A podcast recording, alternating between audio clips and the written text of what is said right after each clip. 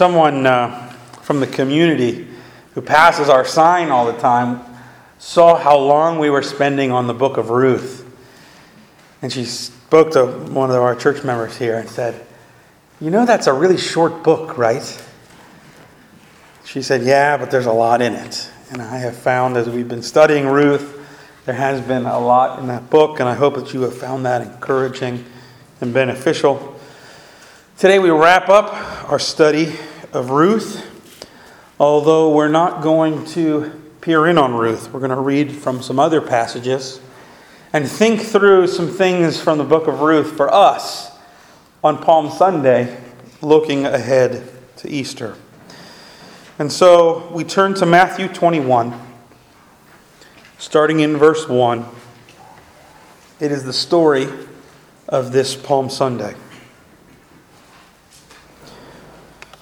Now, when they drew near to Jerusalem and came to Bethphage, to the Mount of Olives, then Jesus sent two disciples, saying to them, Go into the village in front of you, and immediately you will find a donkey tied and a colt with her.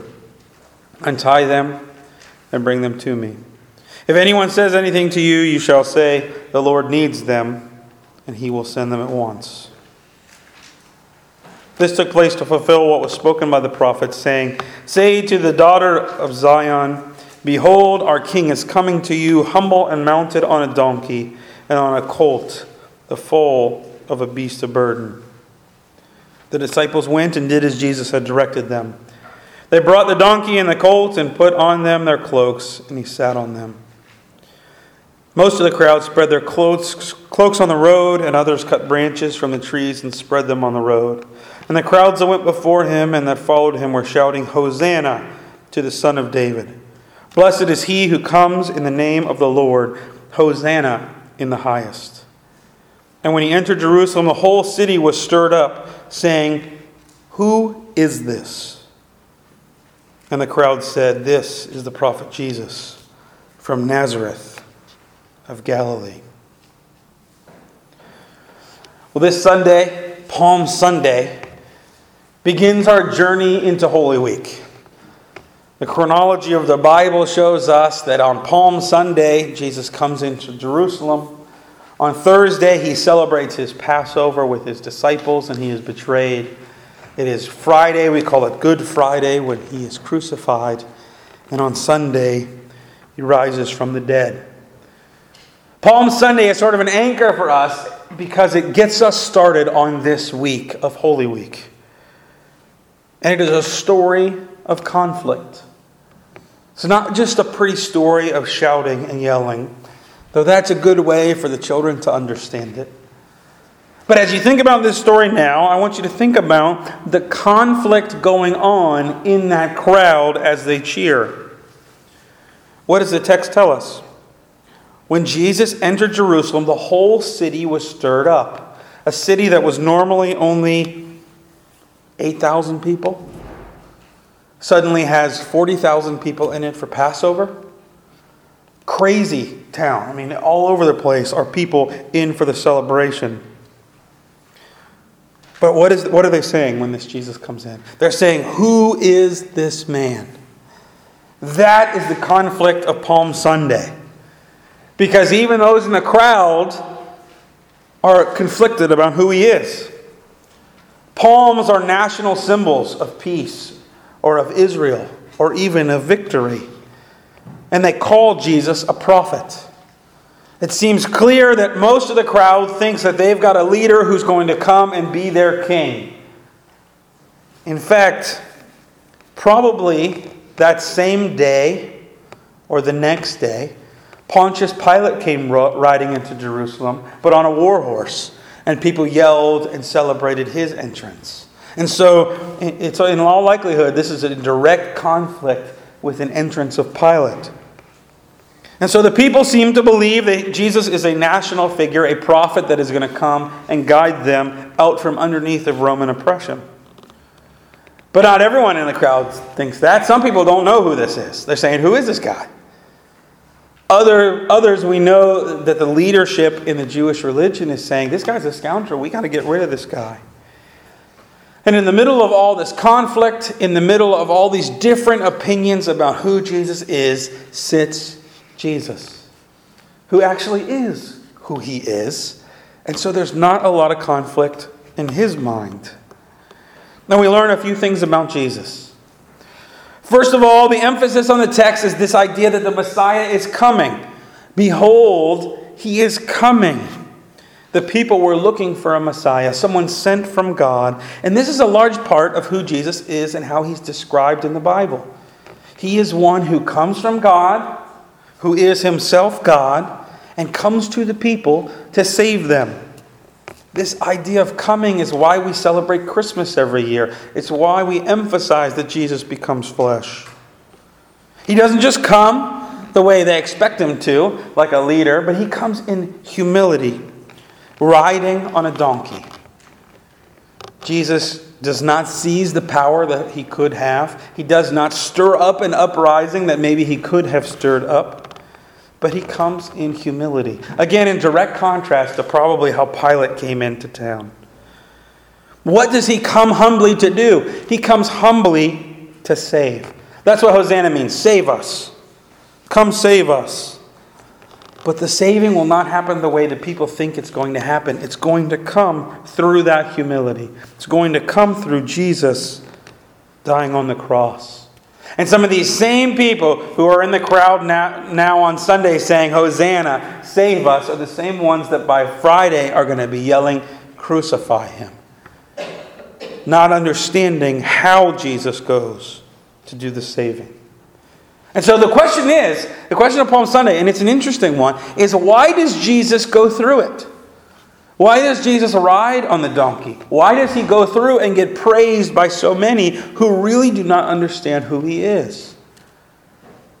He does so because he is worthy of that praise.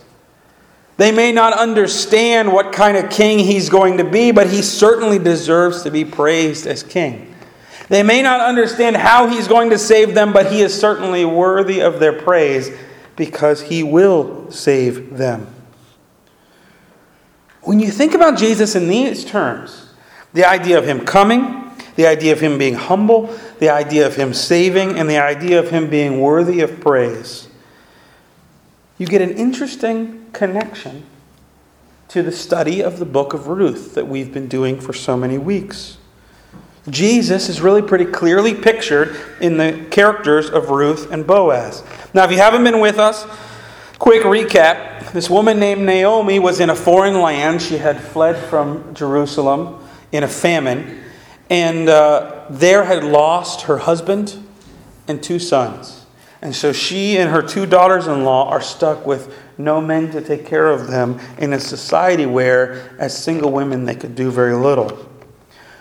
One daughter goes back, but the other daughter, Ruth, clings to her and says, Your people will be my people, your God will be my God. Let God do terrible things to me, if anything but death separates me from you.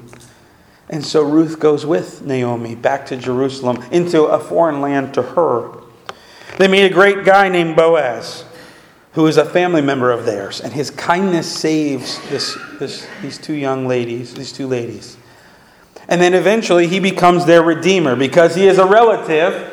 He can pay to buy the land and he can marry Ruth and so continue the lineage for that family. Their son that they have, Ruth and Boaz, is named Obed. He is the grandfather of King David. Now, there's several very obvious reasons why we should look at Jesus when we think about Ruth. Think about it. It's a big deal in the scriptures that Jesus is a relative of David. There's a genealogy in two different gospels to try to connect Jesus to David. And did you know that both genealogies mention Obed and Ruth? That this story is found in the lineage of Jesus.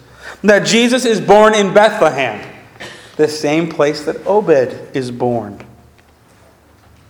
as a relative of David, it seems to me that there's a, an obvious reason that we should maybe look at these connections and think about how Jesus is pictured in this story.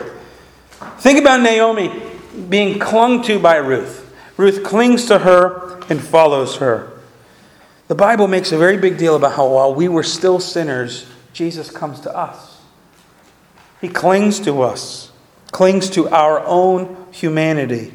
Just as Boaz was a kinsman who redeemed uh, Ruth, so Jesus becomes our kinsman so that he can be our redeemer. That's the whole story of Christmas. Jesus becomes our kinsman. He becomes flesh. He becomes a person so that he can redeem us from the inside. Jesus comes to us just like Ruth pursues Naomi, and just like Boaz comes as a kinsman redeemer. And what about the humility of Ruth and Boaz? They are so humble in their actions, not persistent, not persisting on their own way, willing to do things right and appropriate. They take risks, they are bold, but still they are not self seeking. What about saving? Ruth and Boaz both really save Naomi. I'm not sure what Naomi would have done in her frailty of, of mourning these losses. She seems at the beginning of the book of Ruth to just be totally devastated and not able to function. And it's Ruth that follows her and takes care of her and goes gleaning in a field. And it's Boaz who redeems them at great personal sacrifice. He has to pay a lot of his own account, of his own expenses, to buy that field and to take care of Ruth. I mean, Ruth leaves her people. She takes on the people of Jerusalem, even though she knows as a Moabite woman she will be hated. That is the way that Naomi is saved in Ruth, and that is the way Jesus saves us through personal sacrifice. He goes through so much on our behalf. And certainly in the book of Ruth, Boaz and Ruth are worthy of praise. In fact, the word worthy is a theme word in the book. When Boaz is introduced, he is a man that is worthy. In the next chapter, he calls Ruth worthy. And in chapter 4, when they are blessed at uh, their marriage, they are blessed that they would do worthy things or act worthily. Certainly, Jesus is worthy of our praise, so much more, for he dies for us. I mean, all these facets of Jesus come together for us in the cross. That's why we make such a big deal about Easter. That's why we sit at Palm Sunday and look ahead. I'm going to read the crucifixion story out of Luke 23 right now. And I want you to listen to the same question, the same question of Palm Sunday of who is this man? and see that even at the crucifixion, that question is lingering. Luke 23 32. Two others who were criminals were led away to be put to death with him. And when they came to the place that is called the skull, there they crucified him. And the criminals, one on his right and one on his left. And Jesus said, Father, forgive them, for they know not what they do. Quite, quite humble there and they cast lots to divide his garments. And the people stood by watching. But the ruler scoffed at him, saying, He saved others, let him save himself, if he is the Christ of God, his chosen one. The soldiers also mocked him, coming up and offering him sour wine, and saying, If you are the king of the Jews, save yourself. There was also an inscription over him This is the king of the Jews. One of the criminals who were hang, hanged railed at him, saying, Are you not the Christ? Save yourself and us. But the other rebuked him, saying, Do, not, do you not fear God, since you are under the same sentence and condemnation? And we indeed justly, for we are receiving the due reward of our deeds. But this man has done nothing wrong. And he said, Jesus, remember me when you come into your kingdom. And he said to him, Truly I say to you, today you will be with me in paradise. It was now about the sixth hour, and there was darkness over the whole land until the ninth hour. While the sun's light failed, and the curtain of the temple was torn in two. Then Jesus, calling out in a loud voice, said, Father, into your hands I commit my spirit. And having said this, he breathed his last. Now, when the centurion saw what had taken place, he praised God, saying, Certainly this man was innocent. As we hear this brutal story. We hear this same who is this question lingering. Is he the king, the Christ, the chosen one? Will he save himself? And yet again, in the middle of all these conflicting views, we see Jesus living into who he is. And who recognizes it? The thief and the centurion are the only ones that begin to recognize who he really is. We again see him coming. I mean, Jesus could have saved himself. When you can walk on water, when you can feed 5,000 with loaves and fishes, you can get yourself off the cross. Jesus knows the cross is coming. He's been predicting it for a long time. He very intentionally heads to Jerusalem for this purpose. Jesus comes to us to save us. That is why he comes to earth. The whole story hinges on this moment. And though Jesus is in agonizing pain on the cru- crucifixion, you suffocate. Very brutal way to die. Still, he remains humble. He prays for forgiveness on those who kill him. As they taunt him to save himself, even though he can save himself, he does not. And he does this all to save us. The man on the cross got it right. We're getting our just due, but he's done nothing. And even that day, that man was with Jesus in paradise. And he is certainly worthy of our praise. Why does Jesus have a, a, a, sign over his head that says King of the Jews? It was made as a joke, it was made to taunt him. But again, he is worthy. Worthy.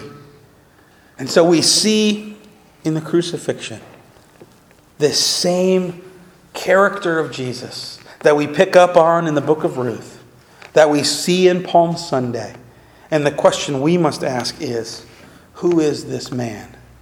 And who is this man to us? I have a story I hope will bring this all together for you. Uh, uh, my wife has a friend from high school, from church, named Lindsay. And uh, Lindsay had a very rare heart disease where she was needing a heart transplant. And uh, so she waited, she waited for about a year until uh, young, another young lady, at, they're about, she's about 16. Another young lady was in a tragic car accident, but was an organ donor and was able to, to have her heart go to Lindsay. And so Lindsay's life was spared by this other accident. Well, our friend Lindsay was contacted uh, a few years later by the Tyra Banks show. And uh, the show said, Would you like to meet your donor parents? on the show. And after a lot of debate, Lindsay decided, yeah, yeah, I think I would. So she went on the show and met these parents whose daughter had died in a car accident, but whose daughter's death had brought life to Lindsay. They actually formed a pretty close relationship. Um, they were involved in her wedding.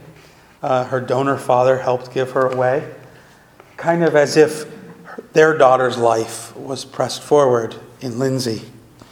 At the wedding, they showed a video as kind of a tribute to this other girl who had died in a car accident. Lindsay is a representation, in, in my mind, of exactly what happens to us. That Jesus gives of himself, of his own life, that we may have life. Except it's not an accident that Jesus does it, it's on purpose. It's intentional. That Jesus could have saved himself, but he humbles himself, acting even more worthily, even more humbly than even Ruth and Boaz. Jesus gives him life for us. Our, our relative, our Messiah from David, became our kinsman so that he could become our Redeemer, and he is certainly worthy of praise. Today, just as Jesus entered Jerusalem, we enter into Holy Week. And the same question still lingers for us Who is this? Who is Jesus? Is he just a prophet, a troublemaker, a good teacher from the past? Or is he our Savior? My prayer is that you would wrestle with who Jesus is throughout this week. That, like the centurion and the thief on the cross, you would believe. So that by Easter next Sunday, when the story is completed and death and sin are completely defeated, you are ready to give him all the praise that he is truly worthy of. Let us pray. Lord, as we start the road to Holy Week, toward Easter, meet us. Help us to know the real you, the you who is so humble, the you who comes to us to save us, who, like Ruth and Boaz, give sacrificially of themselves. Lord, we thank you that not even death separated you from us, but death made our bond stronger. May we dwell on this thought, and so that when we rise on Easter morning, we may give you all the praise that you are so very worthy of. Amen.